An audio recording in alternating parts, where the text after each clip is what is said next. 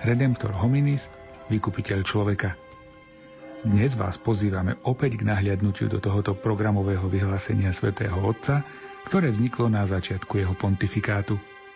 Reláciu pre vás pripravili Miroslav Kolbašský, Anton Fabián, Jaroslav Fabián a Martin Ďurčo.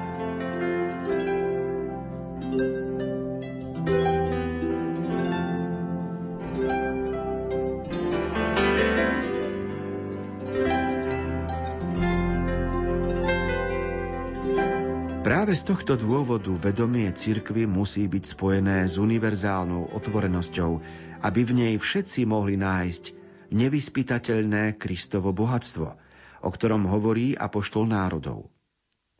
Takáto otvorenosť, organicky spojená s vedomím vlastnej povahy a s istotou vlastnej pravdy, o ktorej Kristus povedal, slovo, ktoré počujete, nie je moje, ale Otcovo, toho, ktorý ma poslal – určuje aj apoštolský, čiže misionársky dynamizmus cirkvy.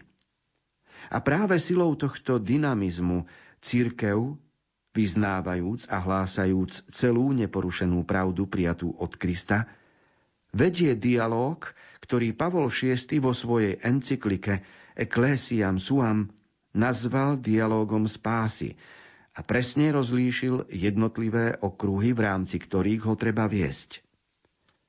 Keď teraz nadvezujem na túto programovú encykliku pontifikátu Pavla VI, neprestávam ďakovať Bohu za to, že tento môj veľký predchodca a pritom opravdivý otec vedel napriek rozličným vnútorným slabostiam, ktorými trpela cirkev v pokoncilovom období, ukázať ad extra navonok jej pravú tvár. Týmto spôsobom, myslím, aj veľká časť ľudskej rodiny v rôznotvárnych prostrediach svojej existencie si lepšie uvedomila, ako nevyhnutne potrebuje Kristovu cirkev, jej poslanie a službu. Toto vedomie sa dakedy ukázalo silnejšie než rozličné postoje kritiky, ktorej bola abintra znútra vystavená cirkev, jej ustanovizne a štruktúry, jej predstavitelia a ich činnosť. Tento vzrast kriticizmu mal zaiste rozličné príčiny a sme si istí, že nie vždy v ňom chýbala skutočná láska k cirkvi. Bez pochyby sa v ňom javila aj snaha prekonať tzv. triumfalizmus, o ktorom sa veľa diskutovalo počas koncilu. Je síce správne, aby cirkev podľa príkladu svojho učiteľa, ktorý bol tichý a pokorný srdcom, bola tiež preniknutá pokorou, aby mala kritický zmysel voči všetkému, čo tvorí jej ľudskú povahu a činnosť a aby bola voči sebe vždy veľmi náročná. Ale takisto aj kritický postoj musí mať svoje správne hranice. V opačnom prípade prestáva byť konštruktívny a nie je prejavom pravdy, lásky a povďačnosti za milosť, na ktorej máme hlavnú a úplnú účasť práve v cirkvi a prostredníctvom cirkvi. Okrem toho, neprejavuje sa v ňom postoj služby, ale skôr snaha riadiť mienku iných podľa svojej vlastnej mienky, neraz rozširovanej príliš neuváženým spôsobom. Pavlovi VI Patrí vďaka za to, že hoci rešpektoval každý zlomok pravdy, obsiahnutý v rozličných ľudských mienkach, zachoval si zároveň prezieravú rovnováhu kormidelníka lode. Církev, ktorá mi bola cez Jána Pavla I. zverená takmer hneď po ňom, zaiste nie je bez vnútorných ťažkostí a napätí. Súčasne je však vnútorne odolnejšia, proti prílišnému seba kritizovaniu, takže možno povedať, že je kritickejšia voči rozličným nerozvážnym kritikám, odolnejšia voči rozličným novotám, zrelšia v schopnosti rozlišovať, schopnejšia vynášať zo svojho väčšného pokladu viery nové veci i staré. Sústredenejšia na tajomstvo seba samej a vďaka tomu všetkému je lepšie pripravená na svoje poslanie viesť všetkých k spáse. Boh totiž chce, aby všetci ľudia boli spasení a dospeli k poznaniu pravdy.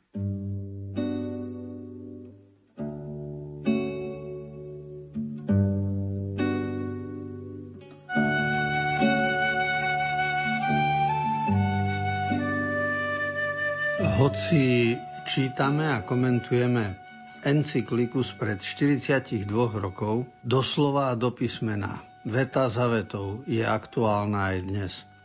Jan Pavol II hovorí o církvi, o otvorenosti církvy pre svet, cituje pritom Pavla VI.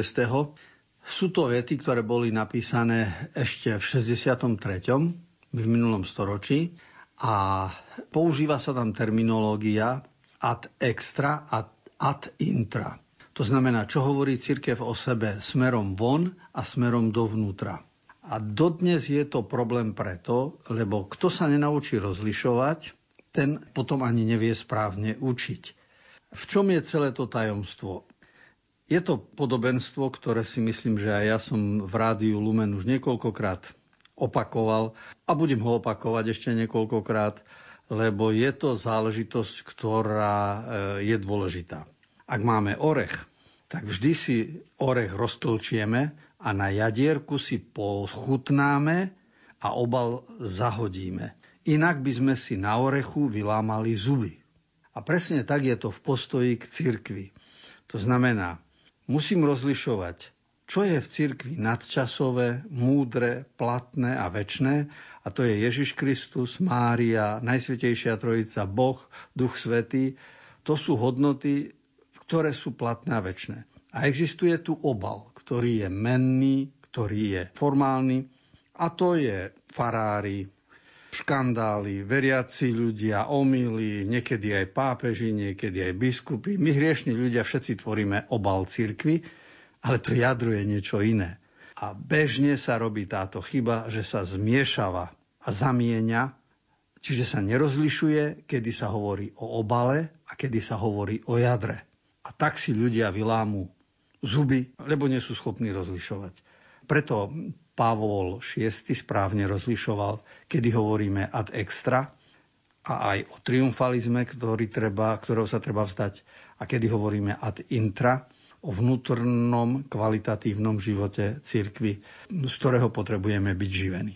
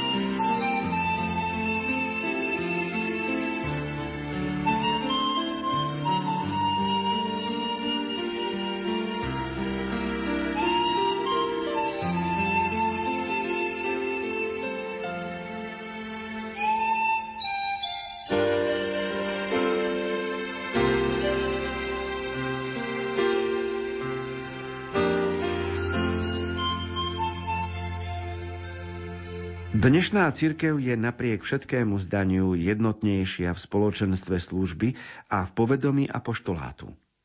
Táto jednota pramení z princípu kolegiality, na ktorý poukázal druhý vatikánsky koncil a ktorý sám Kristus Pán zaštepil do apoštolského zboru dvanástich na čele s Petrom a ustavične ho obnovuje v kolégiu biskupov, neprestajne vzrastajúcom na celom svete, spojených s Petrovým nástupcom a pod jeho vedením. Koncil tento princíp kolegiality nie lenže pripomenul, ale i nesmierne oživil aj tým, že navrhol založenie stálej inštitúcie, ktorú Pavol VI ustanovil zriadením biskupskej synody. Činnosť synody nie len dala nový rozmer celému pontifikátu Pavla VI, ale sa zjavne prejavovala už od prvých dní aj v pontifikáte Jána Pavla I.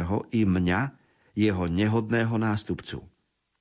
Princíp kolegiality sa ukázal zvlášť aktuálny v ťažkom pokoncilovom období, keď spoločné a jednomyselné stanovisko biskupského zboru, ktorý prejavil svoju jednotu s Petrovým nástupcom najmä prostredníctvom synody, prispelo k odstráneniu pochybností a zároveň ukazovalo správne cesty obnovy cirkvy v jej univerzálnej dimenzii.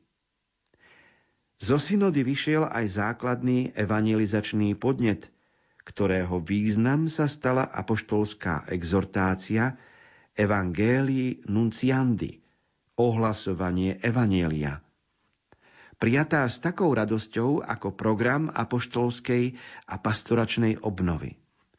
V tej istej línii prebiehali aj práce posledného zasadania riadnej biskupskej synody necelý rok pred smrťou pápeža Pavla VI, ktoré bolo, ako je známe, venované katechéze. Výsledky tohto zasadania musia byť ešte systematicky zhrnuté a vyhlásené zo strany apoštolského stolca. Keď hovoríme o zrejmom vývoji rozličných foriem, ktorými sa prejavuje biskupská kolegialita, treba spomenúť aspoň proces konsolidácie národných biskupských konferencií v celej cirkvi a takisto aj iné kolegiálne štruktúry medzinárodného alebo kontinentálneho rozsahu.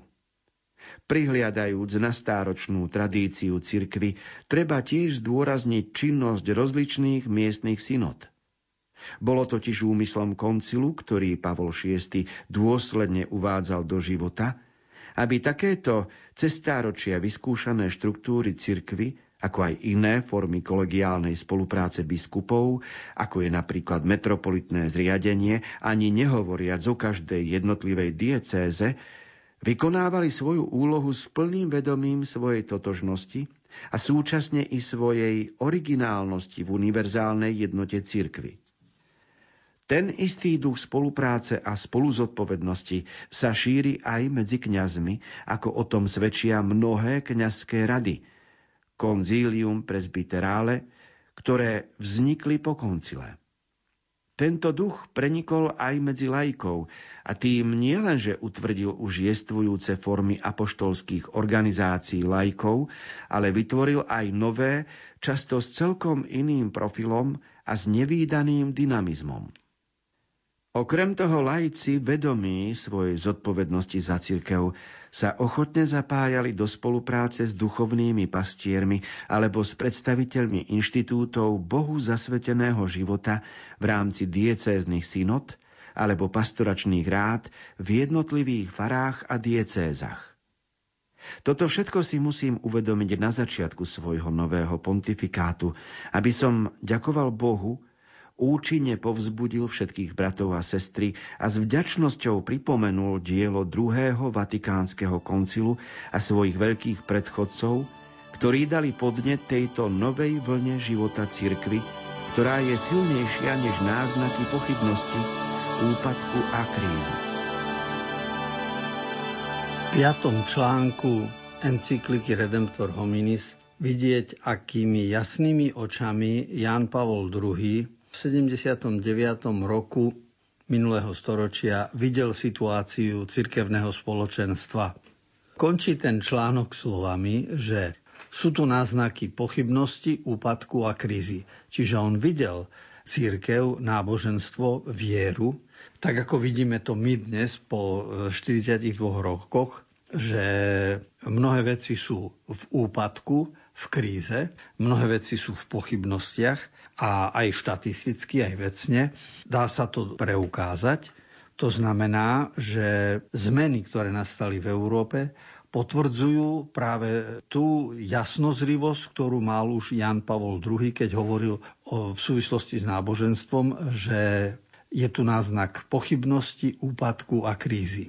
Ale napriek tomu on hovoril aj o novej vlne života, ktorá môže nastať, ak zo starého feudálneho spôsobu prejdeme k výzvam, ktoré predložil druhý vatikánsky koncil. A tie výzvy boli sformulované napríklad v tom, že biskupy majú prežívať kolegialitu, to znamená, že nie je dôležitý každý len sám vo svojom úrade a vo svojej diecéze, ale je dôležitý spoločný úrad všetkých biskupov, pretože existuje synoda biskupov v duchu apoštolského kolegia, ktoré znamená spoločenstvo apoštolov, Ďalej, a z toho sú aj výsledky, čiže po druhom Vatikánskom koncile v 70. rokoch sa ukázalo, že biskupská synoda zasadala a napríklad ovocím bolo Evangelii Nunciandi, to je apoštolská exhortácia, ktorú vydal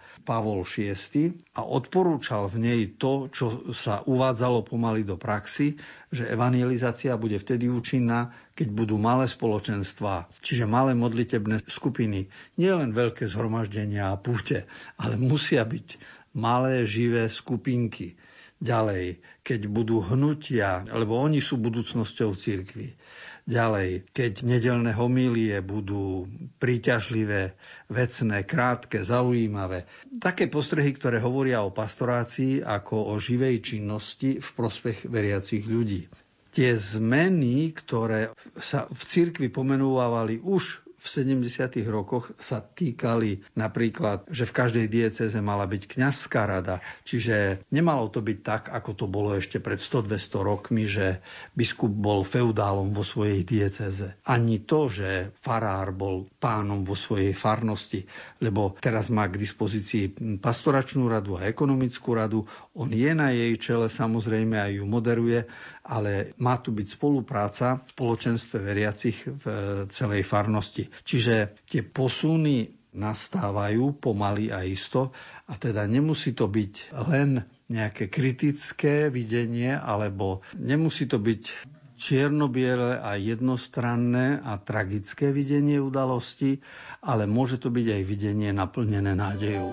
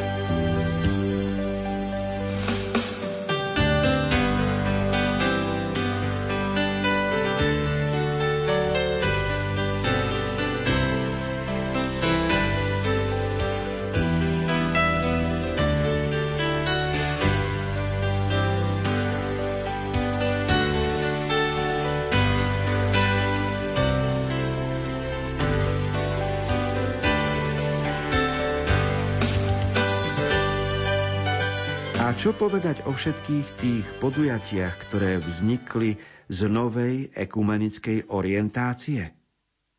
Nezabudnutelný pápež Jan 23. z Evanieliovou priamosťou nastolil otázku zjednotenia kresťanov ako zrejmý dôsledok vôle nášho učiteľa Ježiša Krista, ktorú on sám toľko raz prijavil a zvlášť v modlitbe vo večeradle v predvečer svojej smrti.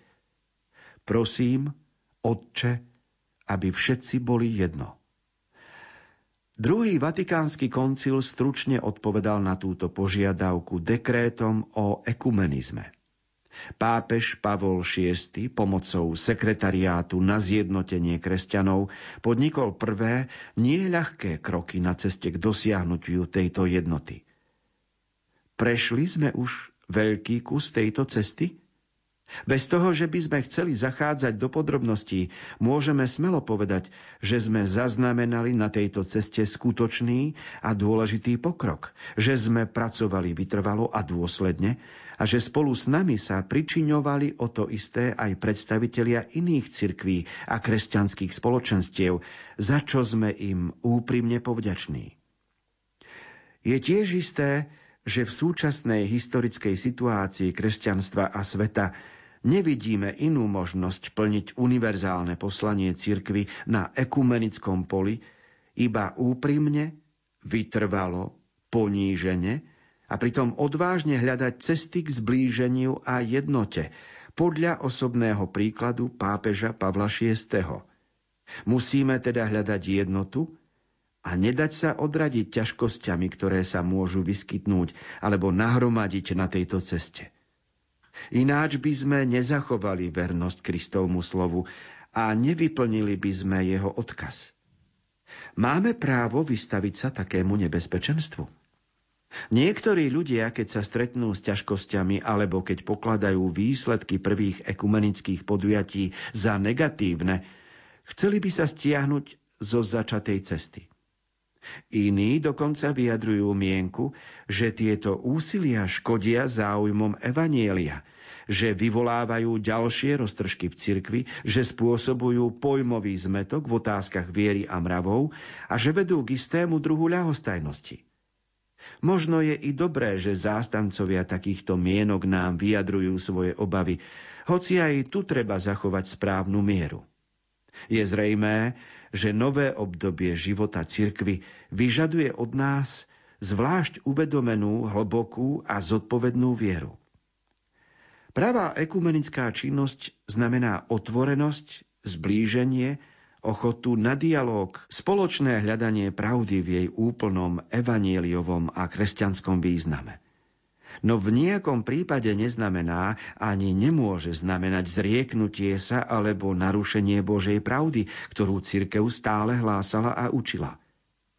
Všetkým, čo by chceli z akéhokoľvek dôvodu odrádzať církev od úsilia o všeobecnú jednotu kresťanov, treba ešte raz zopakovať, je nám dovolené tak nerobiť? Môžeme nedôverovať, napriek všetkej ľudskej slabosti a chybám, čo sa vyskytli v minulých storočiach, v milosť nášho pána, ktorá sa v poslednom čase prejavila skrze slovo Ducha Svetého, ktoré sme počuli počas koncilu? Keby sme tak urobili, popreli by sme pravdu týkajúcu sa nás samých, ktorú tak výstižne vyjadril Apoštol. Z Božej milosti som tým, čím som, a jeho milosť nebola vo mne márna. To, čo sme práve povedali, treba aplikovať, hoci iným spôsobom a s príslušnými rozdielmi, na činnosť, ktorá má za cieľ zblíženie s predstaviteľmi nekresťanských náboženstiev a prejavuje sa v dialógu, v stretnutiach, v spoločnej modlitbe, v odkrývaní tých pokladov ľudskej duchovnosti, ktoré, ako dobre vieme, nechýbajú ani vyznávačom týchto náboženstiev.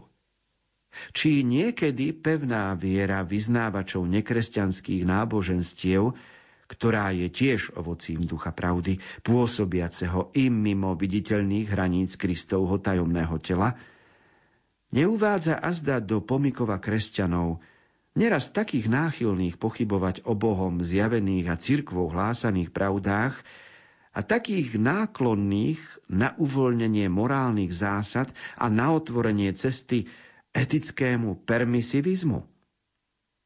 Je zaiste šľachetná ochota chápať každú osobu, analyzovať každý systém a uznať to, čo je správne. Ale to absolútne neznamená strácať istotu vlastnej viery alebo podkopávať zásady morálnosti, ktorých nedostatok sa čoskoro prejaví v živote celej spoločnosti so svojimi žalostnými následkami.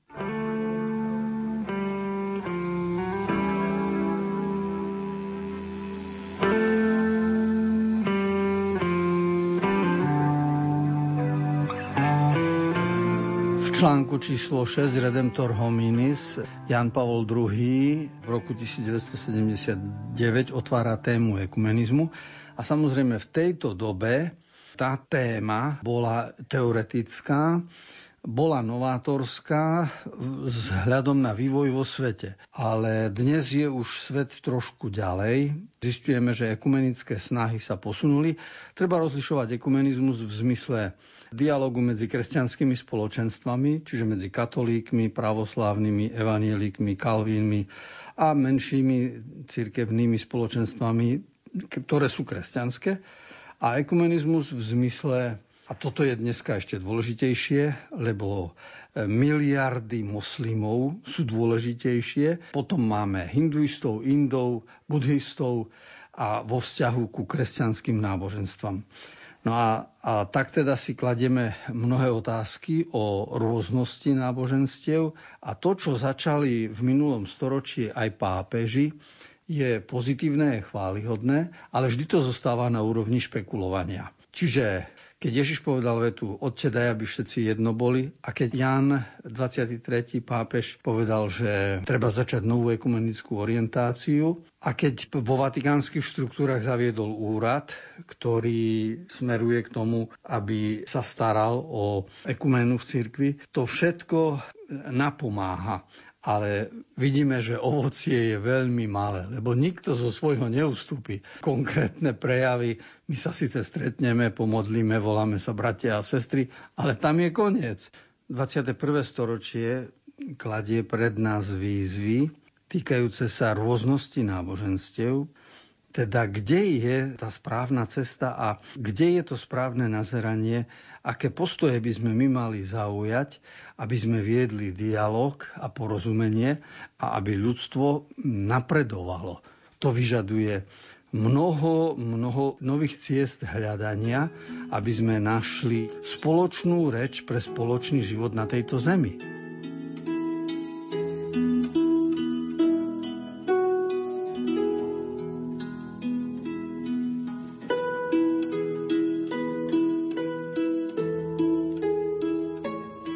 Sa záver vysielania relácie Výber z pápežských encyklík.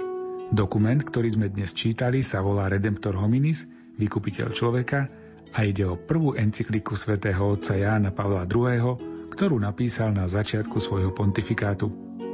Počuť sa budeme opäť o týždeň v obvyklom čase. Z Košického štúdia sa lúčia Miroslav Kolbašský, ktorý načítal text encykliky, duchovný otec Anton Fabián, autor komentárov k textu a technicky reláciu pripravili Jaroslav Fabián a Martin Ďurčo.